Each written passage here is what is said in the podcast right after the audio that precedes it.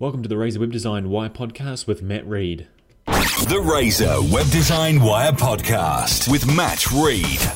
Hey guys and girls, it's Matt from the Razor Web Design Wire podcast, episode 40 today, and we're talking about SEO.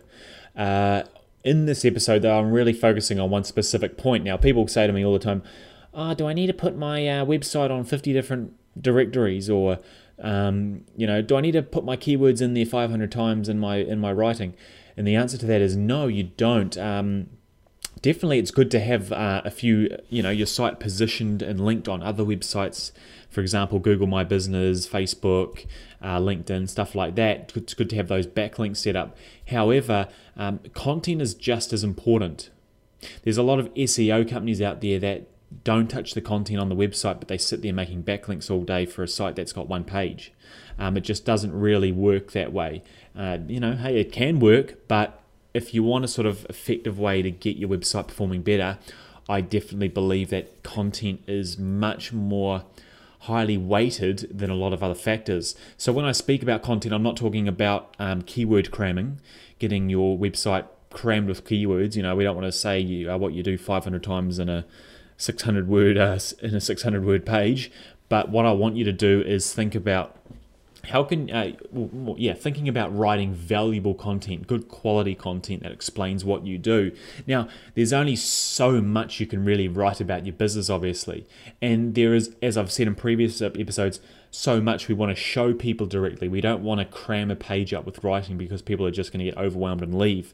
So we want to follow that content structure of a pyramid where we have it sort of uh, uh, lighten to the point up top and then as we get down, we build on it more so that the people that do want to read more are going to look for more and they can get more.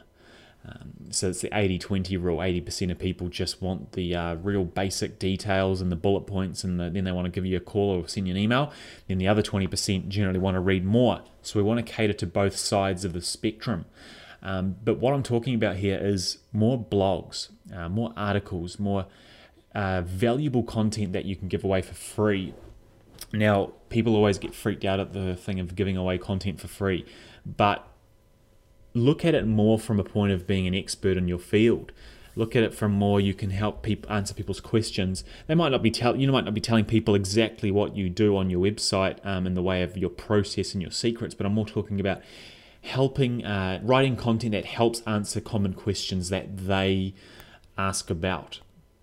So if if I give if if I could give you an example, guys, what I want you to do is I want you to go to a website called um, answerthepublic.com. And I got this website from a uh, course I went to a couple of weeks ago with a guy called Dale Beaumont, uh, who's an Australian um, entrepreneur. He's very, um, very good seminar. But he told us about this website. And what's cool about it is you can put a topic into it and uh, push search, and it basically gives you a list of questions that people commonly search relating to that topic. So I'm on it right now as I do this podcast. If I type in cleaning as a topic, the website guys, answerthepublic.com. If I put cleaning in and then I wait for the results to come up, um, so what you've got is sort of like a mind map of all the different sort of questions that people are going to ask. So one of the questions here, there's hundred of them, but one of them is why um, uh, why is cleaning necessary? Uh, let's find another one here. Uh, will, vin- uh, will cleaning vinegar remove rust? Um, some of them are obviously not relevant. You know, there's probably a good quarter or a fifth of them that aren't really relevant or a bit funny, but um, they're actually good. They're good questions. Uh, for example, where should cleaning products be stored? So, what I'm getting at here is if you're a cleaner, which you probably aren't, but if you're a cleaner, you need to set up on your website a sort of directory of commonly asked questions and explain the answer to each question in as much detail as you can. Now, um, some of them are going to be hard to explain in more than a few paragraphs, but some of them you can probably get quite deep into. And uh, what I want you to do is basically answer that question and write the page title or the name of the page in the format that that question's asked. Because when we Google, and you can probably relate to this, when we Google something, we put, you know, how can I do this? Or will this happen if I do this? Or where can I find this? Or what should I do with this? We don't um, name the page, for example, something generic like vinegar rust effects. We would be better to write it in how a human would search it or say it, which would, um, you know, we'll cleaning with vinegar, you know, f- fix rust or whatever I said before. If you get what I'm meaning, so we want to write it in the sense that how someone would search it on the internet. And then we want to answer the question and give the page the title of that question.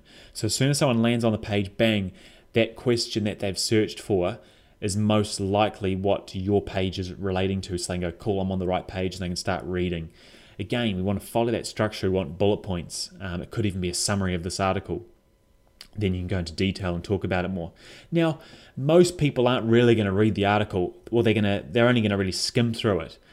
But the more important part about it is when they've sort of found the answer, they go, okay, cool, um, great.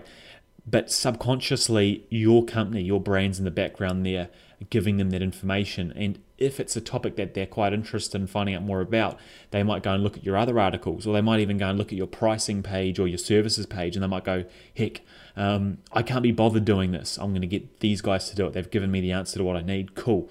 Um, I'll flick them an email and I'll, you know, tell them I've got a rusty car and I need it cleaned with vinegar. I don't know if that works or not, but you know what I mean? So that's what we're wanting to achieve here. We're wanting to give people valuable information, and Google likes websites that give valuable information.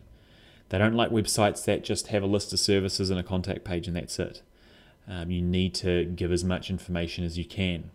Anyway, guys, that is answerthepublic.com. I strongly suggest just check it out quickly. Um, then, if you if you sort of loving what I'm talking about here, set a, a, weekly task on your phone, a weekly reminder that pops up, and just go and nut out one question a week. Even after a year, that's 52 articles you could have written. Um, and that will definitely have benefit to your uh, website's ranking, I would be quite sure of. Anyway, guys, that's Matt from the Razor Web Design Wire podcast, and join us again next time. Thank you. That was the Razor Web Design Wire podcast with Matt Reed. For more, visit razorweb.co.nz.